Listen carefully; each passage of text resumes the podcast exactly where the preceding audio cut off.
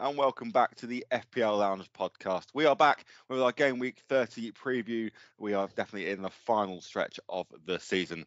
My name is Chris Hopkins, and I am joined by the finalissima to my Charity Shield. It's Andy Case. Andy, uh, yeah, I know, not not not the best, but um, yeah, it was a uh, interesting.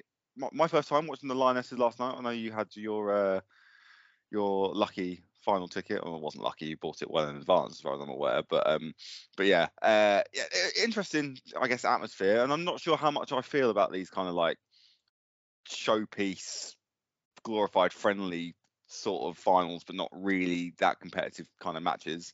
um you know, I know that this this game for England women, I guess, and Brazil women had a had a secondary purpose, being kind of a World Cup warm-up. Um, but but but yeah, I don't I, I don't know, the Community Shield, or I guess, did I say Charity Shield at the top? That is showing my age, I think, isn't it? I mean, and you're considerably older than, than me. Um, but yeah, I, I, I don't know how I feel about about them. Some they feel like neither, they feel like an in-betweeny match, and I don't like that. I'd rather it either was a friendly or, or, or kind of kind of wasn't really. Yeah, I think it's um th- having a trophy feels a bit like much for it, doesn't it? Like, but then I suppose if it wasn't, a, there wasn't a trophy, would they take it as seriously? It probably it would pretty much just be a friendly then, wouldn't it? So a lot of the um, narrative this morning feels like, oh, you know, winning trophies becomes a habit, and I'm like, yeah, but like, how much are they really up for it? It'd be really interesting to get get get a, a, a professional footballer to kind of actually say, without all of the, you know, usual media trained guff, like, how motivated to win this trophy are you, and how did it, and equally for Brazil yesterday losing, how did it feel when you lost, how gutted were you?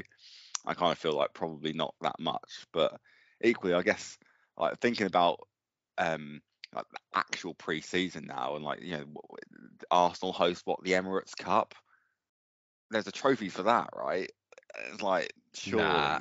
No one cares about that, but they probably have to do the presentation just to appease the the sponsors, I yeah guess. That feels like more like a sponsors thing, yeah, like, and, and even the Community Shield, like, are you are you bothered really? Are you, are you that like bothered? I mean, back in the day, back in the classic Arsenal United days, where every Charity Shield basically was Arsenal v Man United because one of them had won the league or the cup or come second or whatever, um It, it used to become a bit of a trend that if you won it, you didn't win the league that year. So oh, really? I was more than happy not to not to win it. Yeah, there was a bit of bad juju on it. So do you think it should be counted as like a trophy and manager as one? Absolutely not. Absolutely not. And Jose, Jose Mourinho got rightly ridiculed in the season when he won the League Cup and Europa League as United manager, because he also won the Community Shield that season, and, and famously after winning the Europa League, he he was running round holding right, up three doing, fingers doing a three as yeah. though he'd, because he'd won three, and he said it in the press conference, and he got all the players to be go, to go when they were lifting the Europa League trophy to be holding up the three fingers uh, as though that was like their third trophy of the season. Just like, yeah, I mean, absolutely not. The only reason they were in the Community Shield is because Van Gaal, who they sacked, won the F A Cup the season before, so had li- all like nothing to do with Mourinho whatsoever. And and even if it had had to do with Mourinho, it's not a trophy, like you say, it's a friendly. So yeah, yeah. I mean, part of me half hoped yesterday when Brazil got a, like a ninety-third minute equaliser that that they were going to share it. But I guess that's again, that's just oh, never. I never want to see that. No. But the uh, community, the Charity Shield used to be shared back in back in the day, didn't it? Um, I think they would. They did share it, but that's because they didn't really have tiebreakers, did they, back in the day? And they didn't want to play another. Like, if the F A Cup final, if it was a draw, they'd replay the F A Cup final. Yeah, true, true. But that won't do it as well, which is crazy. They weren't going to replay the Charity Shield at the start of the season, so no, no, yeah. no, no. I mean, yeah. Sharing trophies, trophies for friendlies, and third place playoffs, all in the bin. We've, uh, I think we've had this conversation before, but definitely not on the pod. But what was it? Was it? Was it the Olympics or the Paralympics where high jumpers shared a gold a few oh, years ago? Yeah. yeah, that's not very you, is it? But you could no. Well, it's, un, it's again, it's unacceptable. You can't have. What's the point of the Olympics at that point? Like, you can't have two winners. No. Yeah. It it feels wrong. It feels Absolutely, wrong. But then everyone said it was not. So nice and how wonderful it is. So no, no, it's not. Not having it. Not having it. Well, fair enough. Yeah, I mean, I guess, I guess that at, at, it's not very like elite mentality, is it? I, I guess. But I suppose, I guess, in, in for football now, you know, you can just, instead of having the thirty minutes extra time, which no one wants, just go straight to penalties, which is what happened last night. Which was, I guess, See, that happens in the yeah, but you, we, we've uh, we've now, right? we're, we're we're becoming our own like cliche at this point, because I'm sure we've been around this this this loop so many times. I, I'm not. I, I don't like penalties, and so and I don't like extra time, but going straight to penalties is not a solution to extra time for me. Like, that is even worse, arguably, than what, for me at least, than what we have. I understand it appeals to the viewer and stuff, and it's more exciting, but but that I is just, that, that that that that's got more to do with, with your personal distaste of penalties, though, right? Or a penalty shootout, not penalties, I guess. But yeah, yeah. yeah exactly. And I, I just think it's a, it's a it's a, yeah, it's an exciting way, but it's, it feels a very unfair way to end a football match, to to decide to decide a winner. So, and it's not like there aren't other options, we just haven't tried them. So. Yeah. Like I'd be, I'd, I'd, I would, I'd be fine with shortening extra time and then trying a different tiebreaker afterwards. If, but I guess in a glorified friendly, you don't need extra time at all.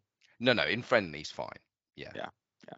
Anyway, I mean, I'm sure we could, we could do a whole new podcast, Andy, couldn't we, on, on alternatives to penalty shootouts, and even even adjusting the penalty shootout. I don't know what, if, if you were a fan of of the ABBA format when it when it when it was around. It seems to be. Um, I mean, I liked it because of the acronym and what it made me think about a certain Swedish pop group. But um, but yeah, that seems, again, a, more fair, I guess, in in some respects. But yeah, equally, I, did, I, I didn't that, mind it. I don't know why it got binned after the trial. I don't, I, I don't, I can't, is it, was it because it was like complicated and like people didn't understand it, or I don't know. I mean, that says a lot about football fans, doesn't it, I guess? But um, anyway, we digress. Let's uh, let's try and let's try and move on with our with our game week thirty preview. As always, we'll run down the game week fixtures and we'll have a quick chat about this week's talking points. Uh, we have some new players on the radar, and we will be swimming against the tide, which we haven't done uh, it, or we haven't done that often in the last few game weeks.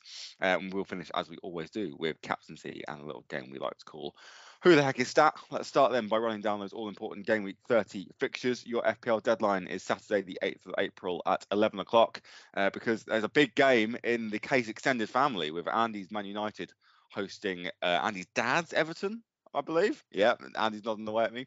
Uh, then we've got a host of three o'clock kickoffs, uh, which feels a little bit retro. Uh, they start with Aston Villa playing Nottingham Forest, Brentford playing Newcastle, Fulham playing uh, West Ham, Leicester playing Bournemouth, Andy? Uh, continuing the three o'clocks, you've got Spurs versus Brighton and Wolves versus Chelsea. So a nice little feast there on a Saturday afternoon, which obviously no one in the U K can watch. Uh, Saturday tea time, though, we can, and that's Southampton versus Manchester City. And then a very, very classic Premier League weekend, because two games on Sunday, the Super Sunday, Leeds versus Crystal Palace and Liverpool versus Arsenal. Just thought, like, the six, the six three o'clocks being a, a, a big deal, I guess, for the Premier League. It's not going to be any E F L, is there? Because the E F L's on Good Friday and, and Easter Monday. I don't know why the Premier League don't do that. I feel like that would be, I guess, because of the Champions League. This yeah year. and yeah probably because of Champions yeah. League and stuff. yeah. yeah there we go, answering my own question. But yeah, it feels a shame when what, what you know, if we were not not drink responsibly, but if you were doing the Soccer Saturday drinking game, six Premier League uh six Premier League matches is great, but then there's no E F L, and it's just like, oh, that's disappointing.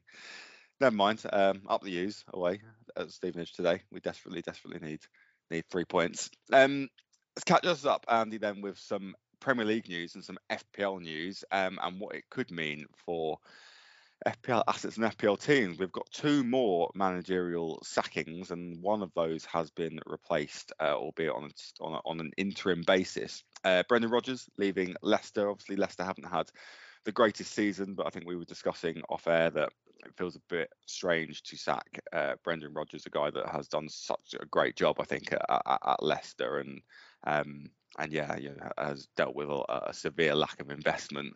Um, so no wonder they're possibly going backwards a little bit. And then obviously Graham Potter relieved of his duties at Chelsea, having not had that long in charge and definitely not been able to really implement his his wider philosophy on the team. He has since been replaced on an interim basis by Frank Lampard yet again, who is um, not a manager that either of us particularly rate. Um, Andy, I guess there are going to be F P L managers with plenty, or maybe plenty is a bit over the top, but but but you know, some F P L assets from both Leicester and Chelsea and what it could mean for them. I know that James Maddison was fairly popular ahead of some of Leicester's recent double game weeks. Harvey Barnes, perhaps as a differential, was as a player that I've got in, in, in my team. It's going to be very difficult to know exactly what impact that's going to have on on, on them in, in the short to medium term.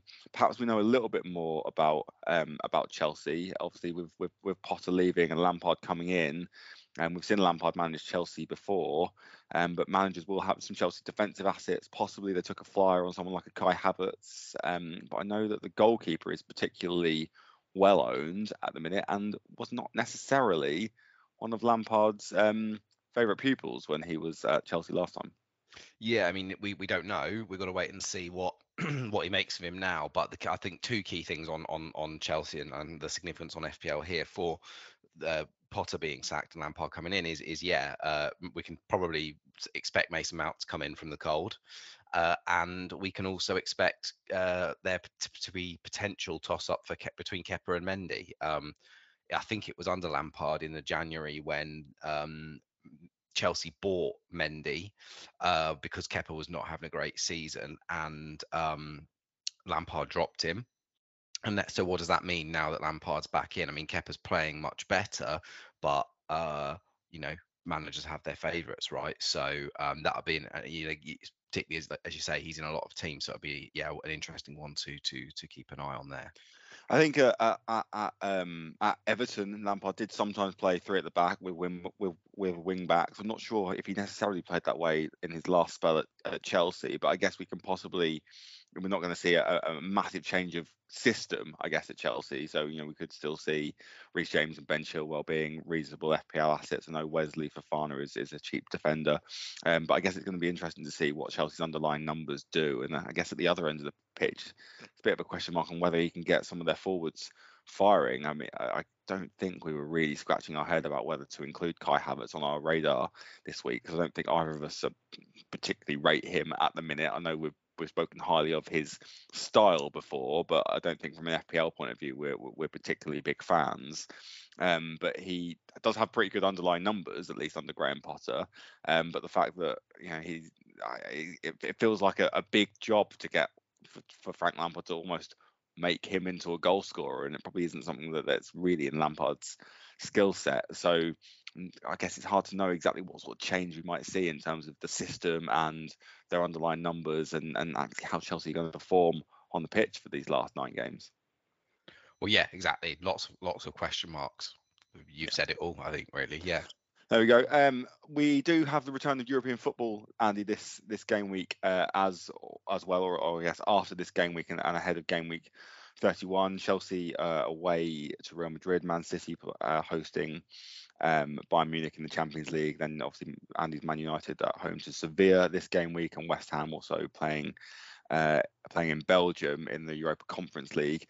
Um, I guess we can kind of ignore West Ham, Andy. I know we put their um, their defensive assets um, as a as a loose radar pick for, for double game week, and uh, absurdly ended up kind of working because three of their centre backs got attacking returns. Um, but I guess more sort of front of mind for for Chelsea, City, and, and United assets.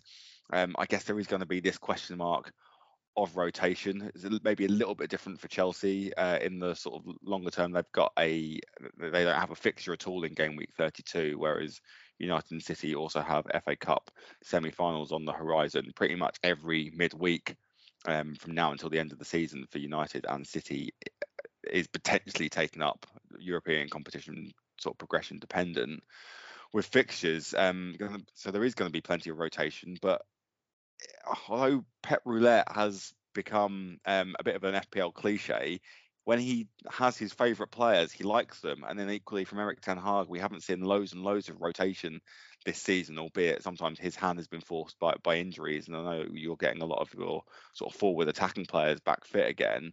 Um, are we going to start to see rotation? And is that, does will that impact players like, and we'll come on to him, Erling Haaland and maybe Marcus Rashford um, in the sort of short to, short to medium term? Yeah, it's I think more likely potentially for United. Um, it's uh, tri- they've been in a tricky situation, suspension and injury wise, so they're going to just look to play the best team they can, regardless of whatever the fixture is, I think. And obviously they're in a bit more of a race for the top four, so I think they need to take every game seriously. And Ten Hag has had, uh, albeit not very many, he has had opportunities to rotate um, at other stages in the season and, and hasn't, has has kind of played his best team more often when it when he can. So I think in the league, you're going to see the best eleven available for United. City have a little bit more flexibility in that they have a bit more squad depth, right? Obviously, they are still in a race for the title, but um, I mean, we have no knowledge of this for certain, but you, you got to think Pep wants that Champions League, right? So uh, we've seen it in past years, albeit with City further in the lead, where, where um, players have been rotated in the in the league.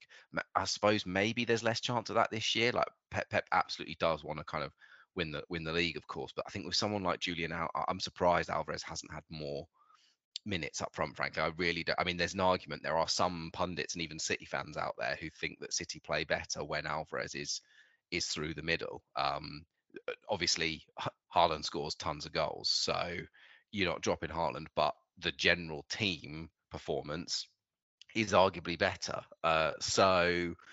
Uh, pff- I, but ultimately, the point there is it's not really a, that much actually of a loss, to, which sounds ridiculous because the number of goals Haaland scores. But um, Alvarez is, is a great striker. I mean, he would almost start in most other teams in the league at this point. So it's it's a bit, you know, unfair for him that he's on the bench at City. But um, yeah, I suppose maybe that could mean a bit of bit of rotation. And I guess they've got like the Mahrez and Mahrez's of the world, and obviously like Foden and and whatever to come back. So yeah, in those attacking and central midfield positions, there's often a lot of chop and change, isn't there? Yeah, yeah, I think it will be interesting to see how that how that plays out because because yeah, as you say, um, City are in the proper title race and have ground to make up, frankly. And I guess that that, that victory against Arsenal is as key in some respects as as their two legs against Bayern, Bayern Munich, but they do have some. Uh, on paper, easier Premier League games um, in, in in between that, and obviously an F A Cup semi-final against uh, against the Championship side as well. So, yeah, I'm sure we will see some rotations. It's gonna, just going to be very difficult to to predict exactly when, which does bring us nicely to our radar, Andy. And this may well be the first time we're ever going to have a flagged player on the centre of, of our radar. But when it's Erling Haaland, I think all of the rule books go out of the window. Yeah, I mean, and we've already probably uh, had a lot of tangents in this episode, so maybe we just don't need to say too much here. Like, we would usually avoid high-owned players on the radar anywhere, particularly in the centre, but we imagine that there's a lot of active teams that have transferred Haaland out given his injury and lack of fixtures for City compared to other teams in recent game weeks. Um, so uh, he's on the centre because, like, look, he's a fantastic option this week, and if he's not in your team, you've got to be thinking about getting him back in. He's he's scored tons of goals. He's probably the best player in the league when he's on form. Um, we're unsure about his minutes. We were recording before the Pep Guardiola press conference, so we're not one hundred percent sure on his state, but he's been training, or at least been, been pictured training since early in the week. Um, so it, there's a there's a good chance he play, he features in some way, and, and you would imagine that even if he doesn't start, um, it wouldn't be ideal for City to allow him going into that Bayern game completely cold with no minutes under his under his belt. So it looks like a likely this week for him is is a, a start and play sixty or come on for the final thirty at the at the least.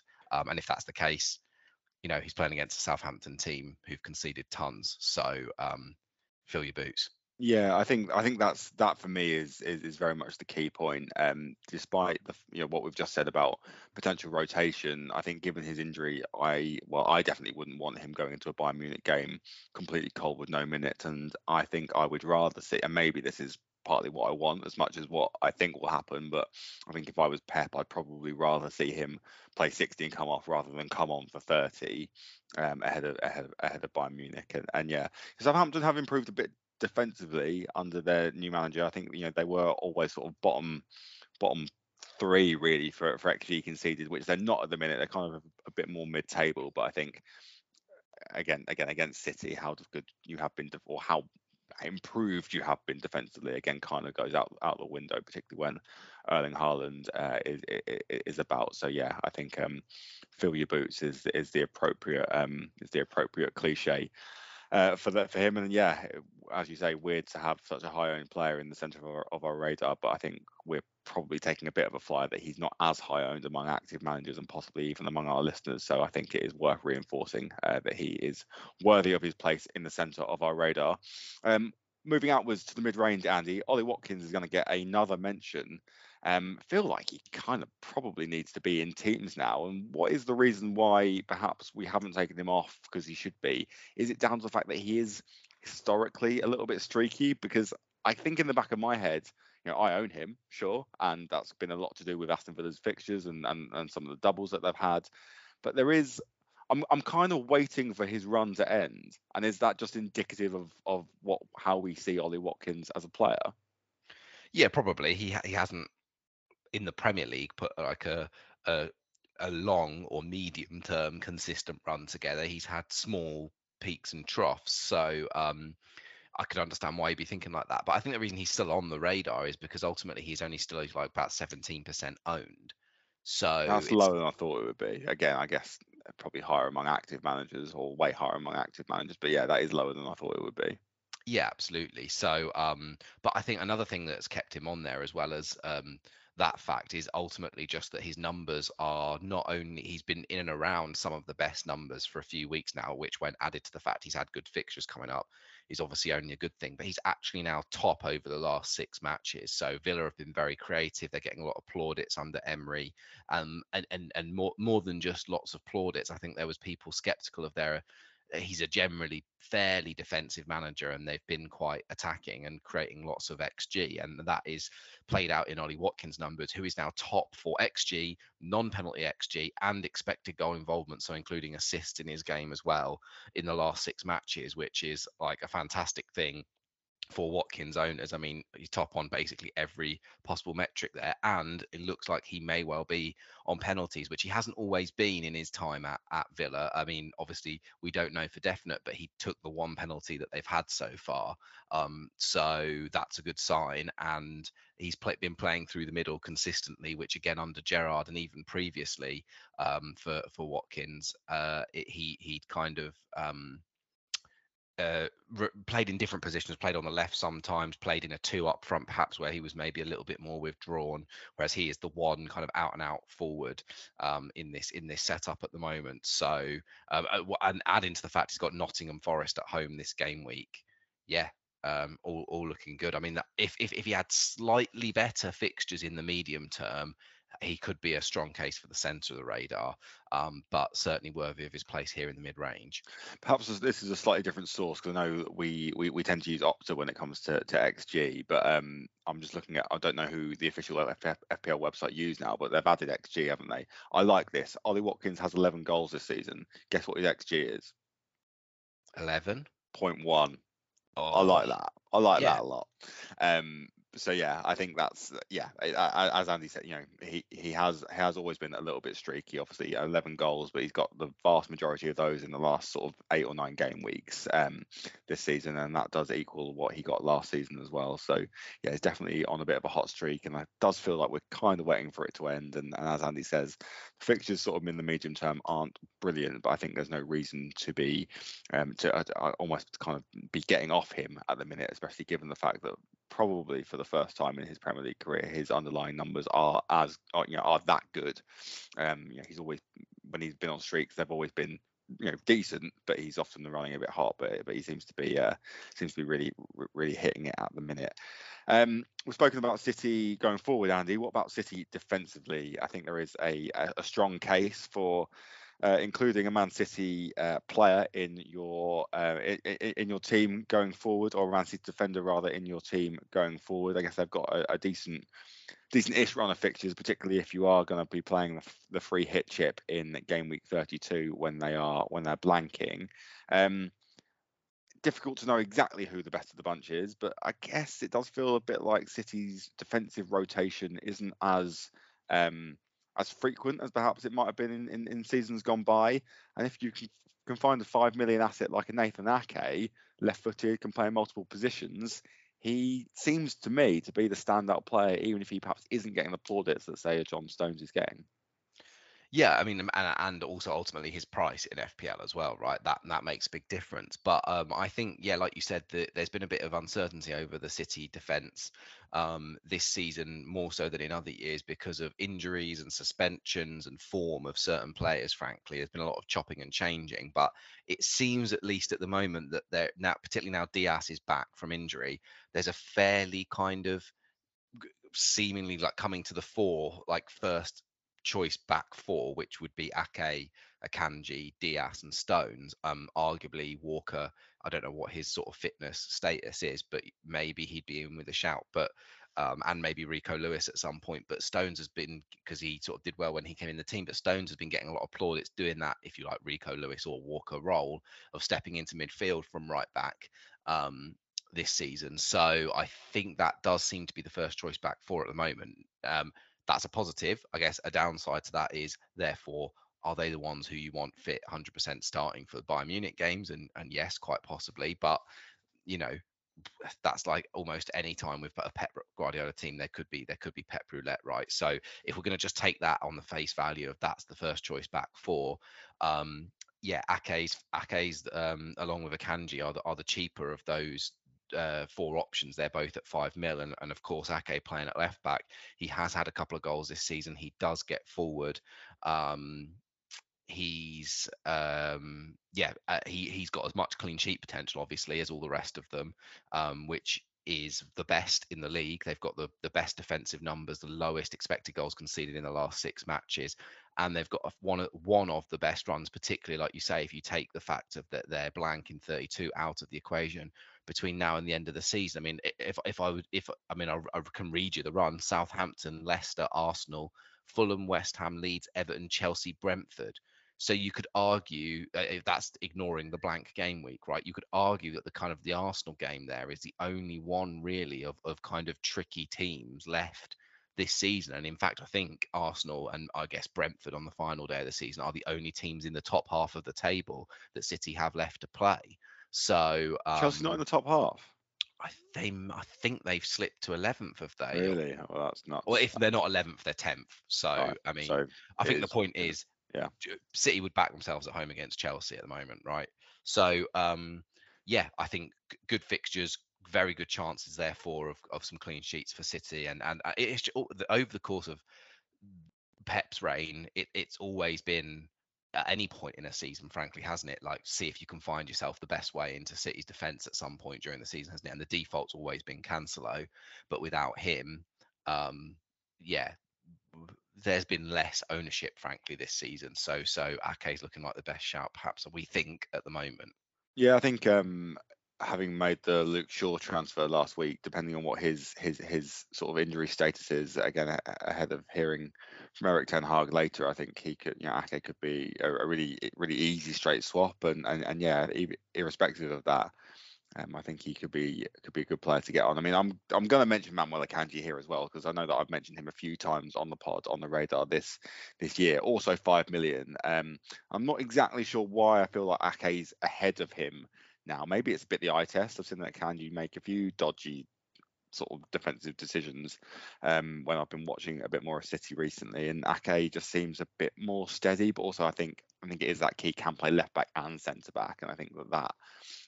that sort of almost helps him shore up his minutes, whereas, you know, Akanji did go on, on on a great run of starting the full ninety in every Premier League game and then got dropped for one, and just like, well, if that is the next game week when you make the transfer, you're going to feel pretty annoyed about it. So yeah, Ake just feels a little bit a little bit safer at the minute, especially after getting rid of Cancelo on loan. Uh, let's move outwards on the radar, Andy, to the fringe. Um, Gabriel Jesus on his way, well, is back now in, in Arsenal's team, had his first start Uh, since before the World Cup um, for for Arsenal against Leeds, came back with fifty-nine minutes and two goals. Um, they still were only his sixth and seventh goals of the season. It feels like he was a very, very popular player um, earlier in the year, but wasn't majorly um, prolific in front of goal. I guess the question mark, Andy, is that if he can become prolific in front of goal again, Uh, it's difficult to know. Um, well, it, it would be interesting to tr- try and find a way to get someone like him into your team. And I guess he could be a bit of a. You know, his o- overall ownership is going to be high, but it's going to be, you know, it's going to be heavily dominated by by by inactive players now, zombie teams as, as we call them. Could be a bit of an interesting differential for the last last uh, last leg of the season um, if he can stay fit and find his shooting boots. Yeah, I mean, there was a point where he was up at sixty, seventy odd percent ownership, wasn't there? Um, earlier in the season, and he is down at twenty-six point three at the moment. So there has been so so there's some element of differentialness there when you consider that a, num- a fair chunk of those might well be zombie teams. You've got well. to assume that almost all of them are. Surely, if you haven't got rid of him and he's been out since the World Cup, then you're not playing the game. Surely, surely. Well, there may be some who who brought him back in again recently, right. but yeah, the large large majority, I guess. Yeah, yeah. So so um yeah, I mean. I, Absolutely, that that is a that is an upside to getting him in now. I mean, I think you could probably argue there's other forwards with with you know as much or better upside, but then um, obviously their price tag come comes with that, doesn't it? I think he's only eight million, Jesus, um, and I wouldn't see Liverpool away as you know as scary a fixture as it might sound on paper. I mean, plenty of teams have scored goals against that Liverpool defence this season, and so you could see Arsenal doing so for. For for sure, completely, yeah. So, um, I mean, Arsenal, I guess Arsenal's run in the next five on paper, perhaps as you say, isn't isn't brilliant. They face they've got Liverpool, City, Chelsea, and Newcastle in their next uh, five, if you exclude um, thirty-two, which you know many players will be will be free hitting in. Obviously, that's you know if you're not free hitting, that Southampton fixture in thirty-two is great, and if you are free hitting, then you might well be bringing plenty of Arsenal players in. I guess maybe where. Possibly counts against him is yet is yet those fixtures, and is he in your top three Arsenal assets if you are going to have a triple a triple Arsenal? I mean, I'm starting to think that there is a case case for him in there, and as you say, th- those games, although yeah on paper they're difficult, I guess it matters less for a forward that could in theory score against against anyone. I don't think I'd be necessarily investing in Arsenal defenders given that run, but nothing wrong with an Arsenal forward, is there? No, I think it, more of a problem for him is the fact is is is other forwards in the game, right? I mean, we yeah. have two forwards ahead of him on the radar ourselves this week. Yeah. Um. So it's it's possibly less about his Arsenal teammates he's competing with, but just those forward slots more more generally. Have, having said that, though, yeah, it, I mean, it's going to depend on the structure of your team. I can see a lot of people moving off Tony this week, and there might be people who can't afford the Tony to Haaland move, depending on the cash you've got. So Tony to Jesus is is is not the worst shout ever, yeah. Yeah, yeah, I think it would be, yeah, I, it almost feels interesting to comment, to kind of do a, a striker's ranking. Obviously, the other one we haven't mentioned is Harry Kane, because Harry Kane doesn't need to be on our radar at this point. But, but yeah, there does seem to be, having bemoaned a, a dearth of forwards in F P L for so long, it's it's kind of nice to be having so many so many available. But yeah, it does it does make um, some of those decisions uh, kind of difficult and, and, and very interesting. Um, also on the fringe of our radar, Andy, is a player that, Uh, he was, again, very, very highly owned earlier in the season, similar to Gabriel Jesus, but has had a lot of sales and subsequently has had a few price drops too. Uh, Andreas Pereira at four point three million, giving Fulham's fixtures not, I mean, it feels like a, a really interesting move. I don't think he's necessarily on as many set pieces as perhaps he was. Um, I think Williams come in and taken corners and, and, and some free kicks uh, off him, but he's still creating a lot of chances and still getting good underlying numbers. I guess maybe the hesitation is, will he be doing that without Alexander Mitrovic as a focal point, given he's just got himself an eight match ban? I yeah, I I don't know where I stand on that, but I guess at four point three million, if you like Fulham's fixtures and you need an enabler, probably aren't that many better in the midfield position, are there? No, I think it's a good, I think it's a good point. The the concern about Mitro, um, but look, reflects his I mean, place on the fringe, I guess. Yeah, Fulham have the Fulham have the, the second best run of any team between now and the double game week that's been announced for game week thirty-four, um, and particularly that I mean it is a tricky double for them. They have City and Liverpool, but up, up until that point they have West Ham, Everton, Leeds, Villa as their next four matches, including playing in the blank if you are someone who hasn't got um, a free hit. So. For, like you say, he and add to that, besides his price, only two players in the league have got more assists than him this season. Like that's Saka and De Bruyne. So it's he in and of himself, he's he is a very good creative player. And never mind the fact he's four point three million and he's playing in a team that are quite creative and have a good fixture run. So I think there's there's definite upsides there. I suppose one might argue that like Matoma and March aren't much more expensive and, and yeah. obviously have cons- arguably, you know, very good upside compared to him, uh, arguably a higher ceiling. So, um, but but that extra mil or so for many could well be the difference between being able to reach a Haaland or a Kane or a Salah or whatever. So um, the, the, his price definitely comes into a factor into why he's a he's a good potential asset here. Yeah, I could see players even going for, as you say, a, a, a, a, an, an Andreas Pereira and the Brighton midfielder, and then ending up somehow, I guess, with Kane, Haaland and Salah if you wanted. I guess that could be could be one route, and then yeah, you can kind of have two more Um, mid-range midfielders and, and, and the mid-range forwards. So, so yeah, definitely, uh, definitely worth worth mentioning. I, I know that you know, I think he sc- did he score in the last game week as well, Pereira. So you know, he's he's, he's done okay in front of goal this uh, this season too. So so yeah, I think um, given his price and Fulham's fixtures, I think he's definitely worth a mention. But it will just be interesting to to monitor Fulham um, and how they set up without without Mitrovic, who's obviously such an important player for them. Um, talk Jack Grealish to me, Andy. I think he we're, we're putting him on the fringe. Um, I think you're a little bit less convinced about him, perhaps, than than than I am, having seen um, you know seen a few more City games recently. I mean, I think on the eye he looks very, very good. It's just whether that can convert into F P L points and and ultimately goals and assists. He's never been the most prolific goal scorer. Um, It is getting more X A than X G at the minute, but does have City's third best X G I since the restart, behind just Haaland and De Bruyne. Starting a lot of games seems to be very, very popular among Pep Guardiola at the minute, and obviously with Foden's appendix uh, issue, um, is you know it, it, it is likely to continue to start games, and I I just kind of think that he is not undroppable, because there's going to be rot- City rotation, but he does seem at the minute ahead of Foden and Mahrez. And if Foden was to come back in, I feel like Mahrez might be the one that, that, that might be making way, given Grealish's form. But I guess there's still that doubt about whether he can convert it into F P L points, all of this looking good on the eye. Well, he has done so recently. Obviously, did he get a couple assists and a goal against Liverpool, I think it was. And um yeah, he's. I think I agree with you. I think he's a starter at the moment. He's in. He's in Pep's good books. He's been playing well.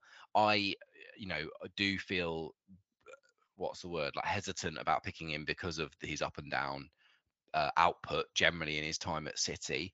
Um, but nevertheless, I, I would be. I could see myself taking a punt on him at some point. I mean, it's six point nine million. And he's a starting City forward, like very, like yeah, very likely price. Compared to a lot of the others. Yeah, and like you say, the underlying numbers are starting to look a bit better for him now. So given that he's one of the more likely starters, which is always hard to pick in a Pep team, and he's only six point nine million, so he's he's likely to be involved in goals if they score them. And as we've said for Haaland and Ake, City have a very good run between now and the end of the season.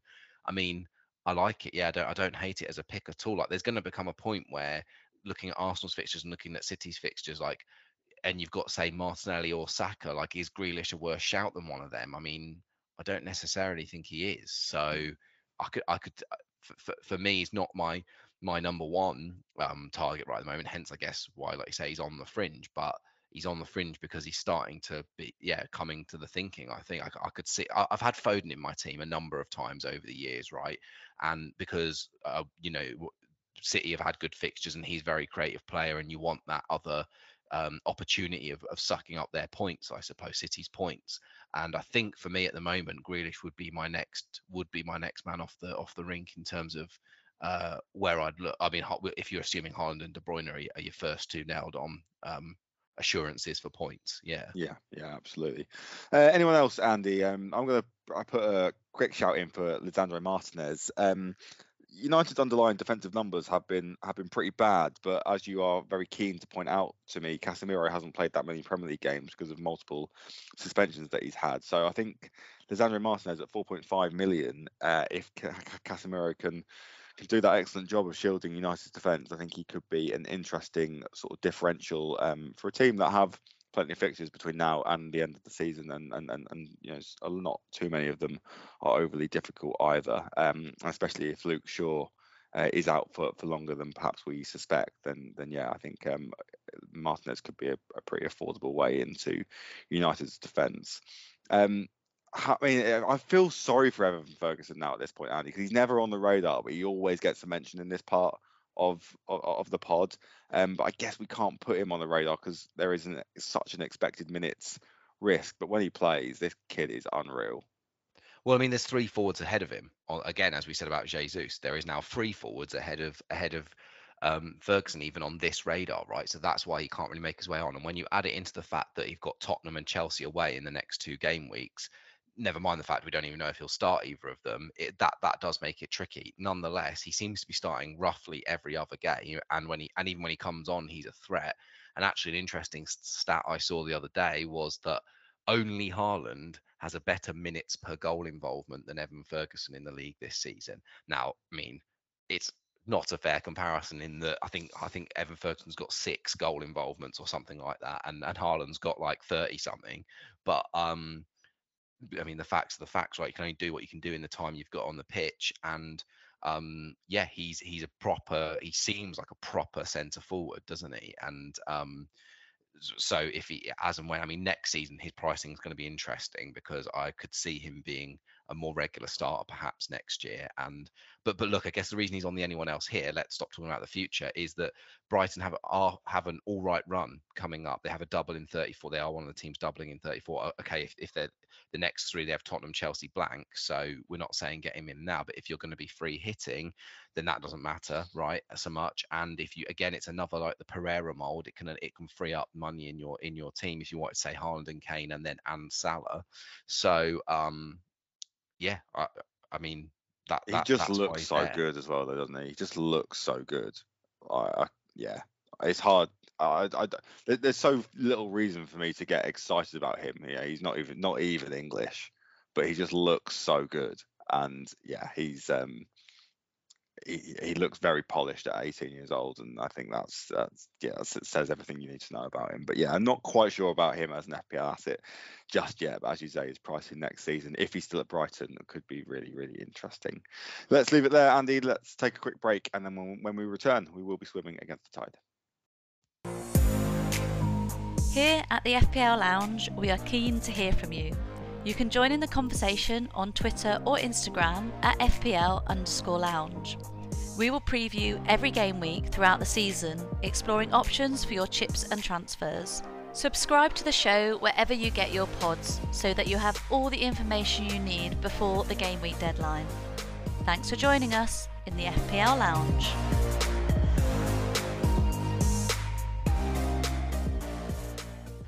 Welcome back then. So, Andy, this could be the easiest swimming against the tide ever. Uh, we've already mentioned this player on the radar. He is in the centre of our radar, and it's Erling Haaland. Haaland is the third most transferred out. Um, I mean, I don't expect our listeners are this silly, uh, ultimately, to not have been paying any attention. But in, just in case they haven't been paying loads and loads of attention to F P L, uh, yeah, Haaland is flagged. He has the the yellow flag, which is what the the, the least severe one.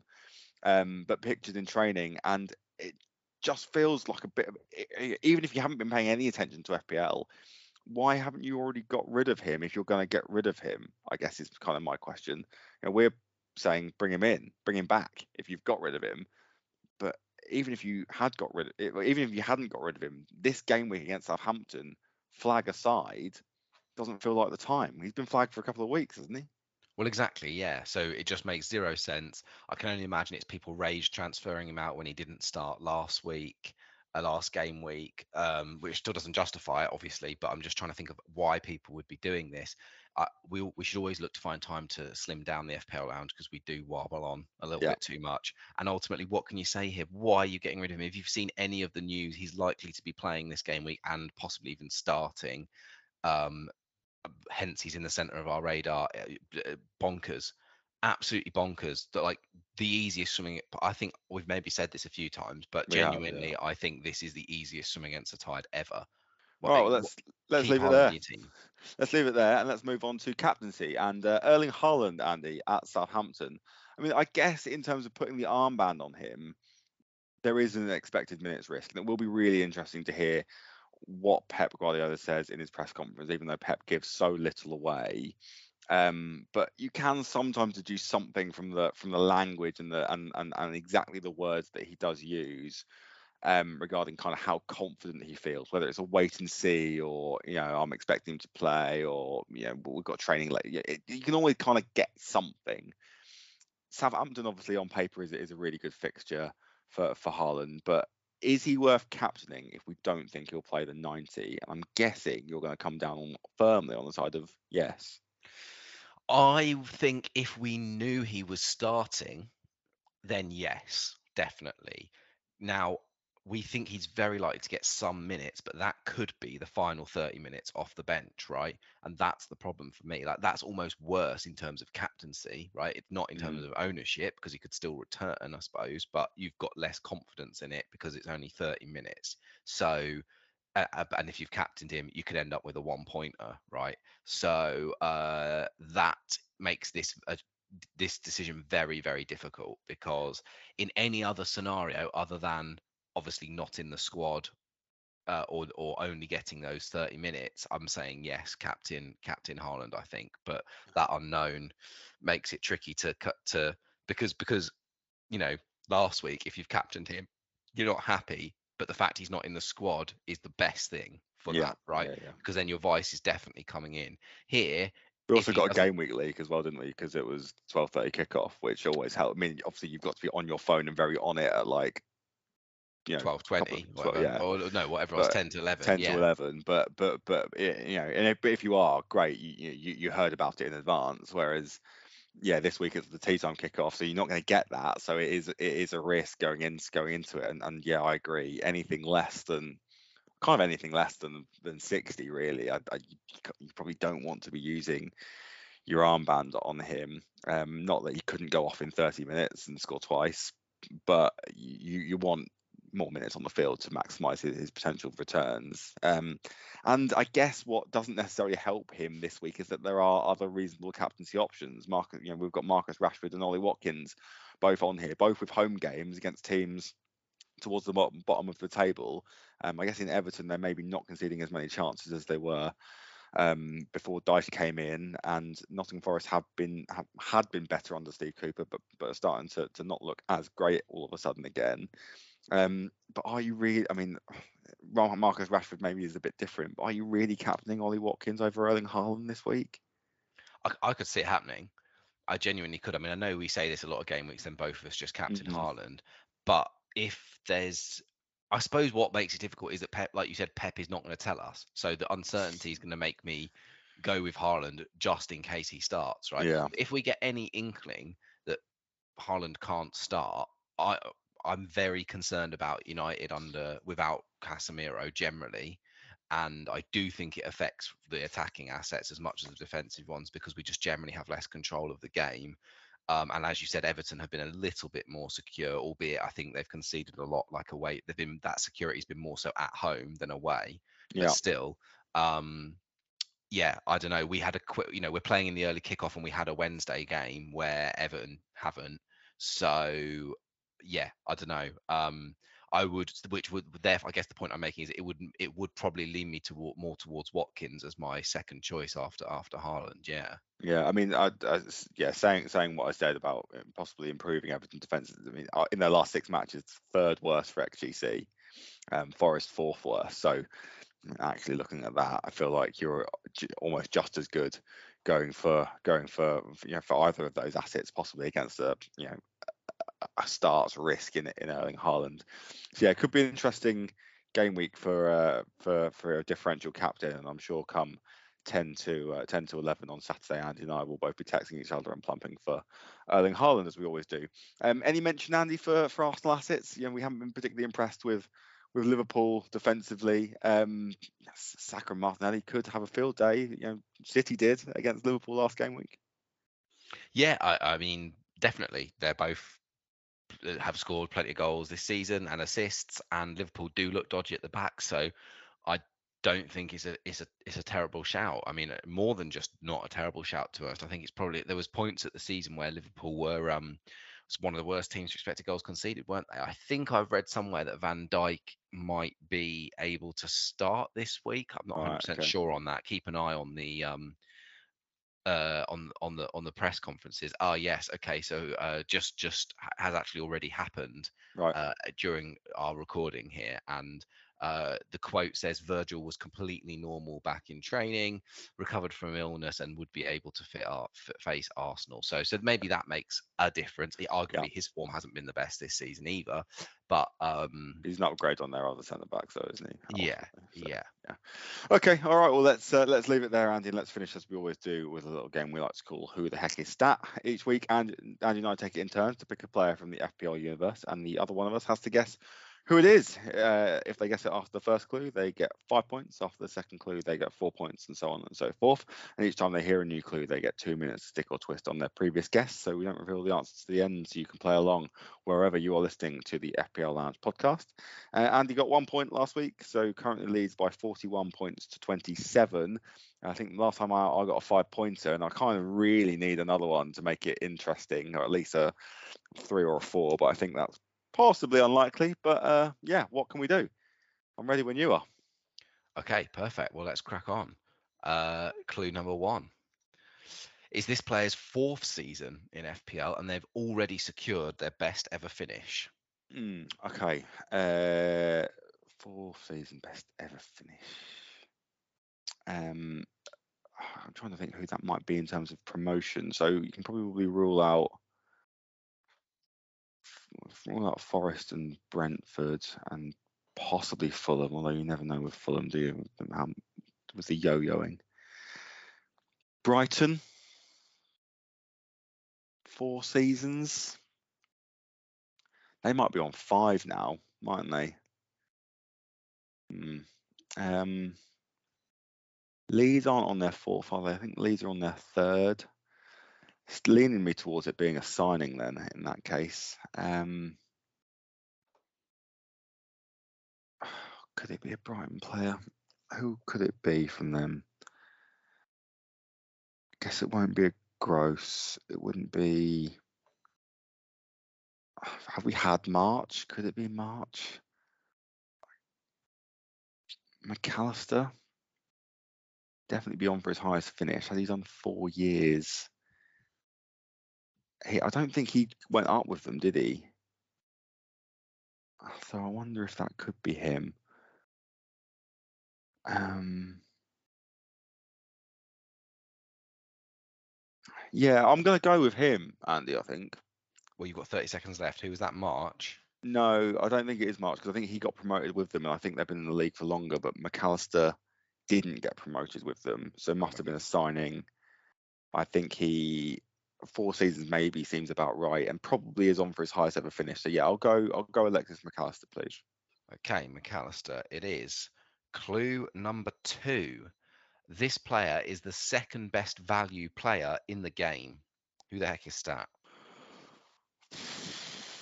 Well, that's going to be hard to get off him, but I guess I better go through. So uh, value that, that that's done on their current price, isn't it? Yes.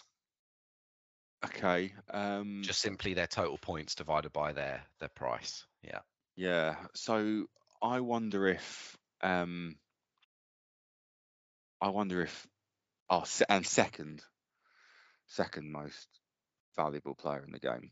So he's what five and five and a half. I guess you've got to look at defenders really at that point, haven't you? Um, uh, Because how many points has McAllister got? He must have gone over one hundred. Uh, there must be defenders that are over one hundred. So you'd think that there may be... Like, is Ben White like the most? Must be one of the most valuable in the game, you'd think. Um, I don't think there'd be any forwards, would there, that would be the most valuable in the game. Ben White is coming to mind. Would it be his fourth year? I guess he did. He have a Leeds season in the, in the Prem. I don't know if he did. You've got thirty seconds. Oh, really? Already? Um,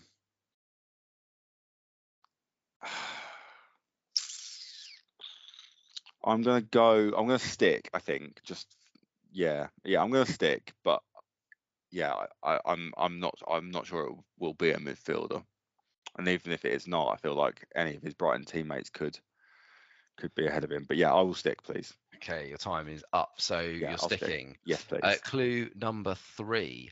This player is the second highest point scorer in his position, despite not being in the top ten owned. Um.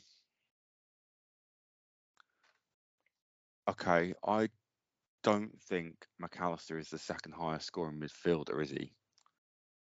Because, I mean, he's been injured for a bit, and surely like Rashford and Saka and whatnot, or like Odegaard, or must be above him. So that does lead me back to Ben White. Could he be the second highest scoring? I mean, Trippier's the top, right? And I, uh, I think when we looked recently, it was like Fabian Schär and maybe even Saliba. But Ben White scored in the last game, and he got an assist the game week before. So I wonder if he's crept up without anyone knowing. Four seasons, highest ever finish. Four seasons concerns me, because he spent time in the Championship with Leeds. And I can't remember if he played for Leeds in the Prem. This is, I think, is this his first season? No, this is only this is his second season with Arsenal, isn't it? Did he play two with Brighton?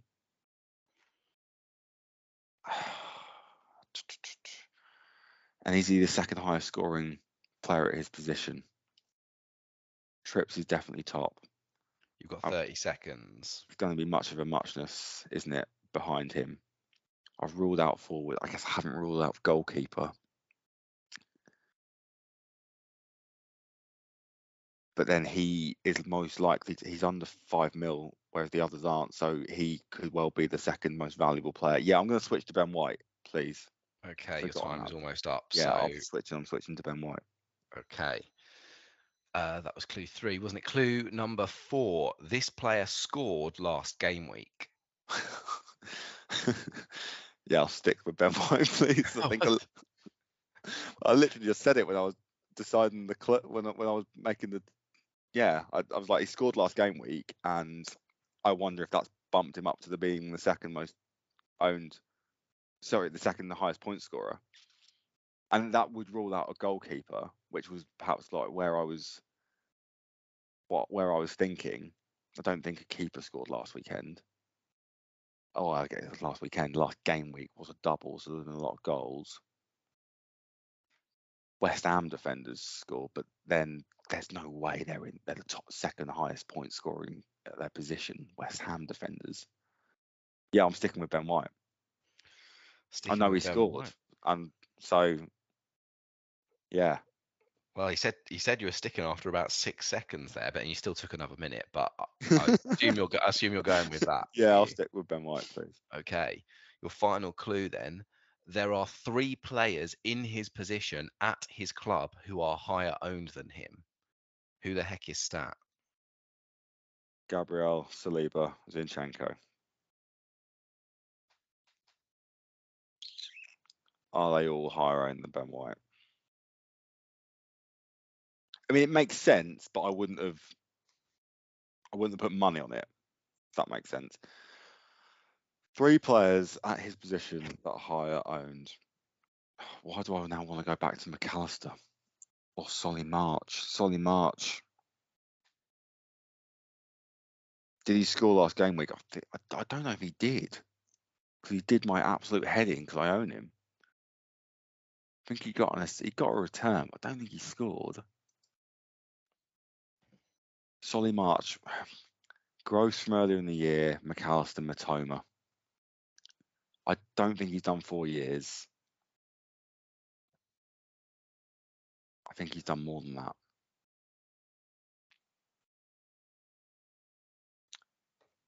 I think at this point I'm gonna I'm gonna stick with Ben White. I think I want the three points more than I want the one, if that makes sense. Well, you have to be right to get any points. True, but I think at this point, I'm going to, given where I am in the in in the table, it makes more sense for me to stick with a three pointer than than than than risk that for maybe one or a zero, because I'll kick myself if I'm wrong. So I'm going to stick with Ben White. Okay, sticking with Ben White, and it's in a late season charge, it is Ben White. It is Ben White. So I think that's, what is that, seven points or eight points in two weeks? Eight in two weeks. For Chris. Yeah. Yeah. Yeah. So that's oh, big. Huge. That's big. And I think I got like a one and a two or a one and a one or something. So a bit of ground getting made up. It, it's still eleven point lead for me. And we only have three, uh, four fixtures left each. Um, yeah. So I mean, it's possible, but it's quite unlikely. But at least it's in, it's possible now. Like you, ho- I think I'm hopeful that at least listeners might not be switching off early.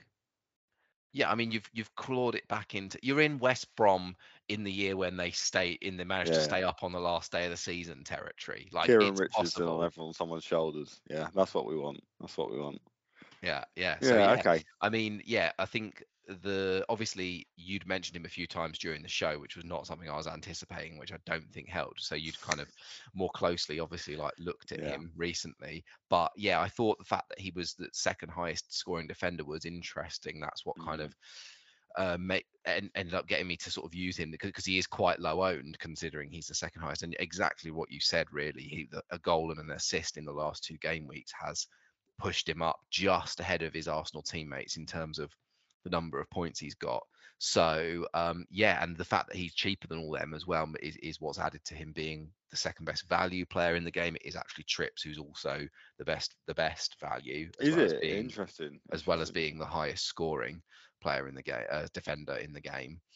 Um, yeah, so it's rare that someone who is the second highest, I guess, in their position for points isn't even in the top ten owned in their position. Right, so.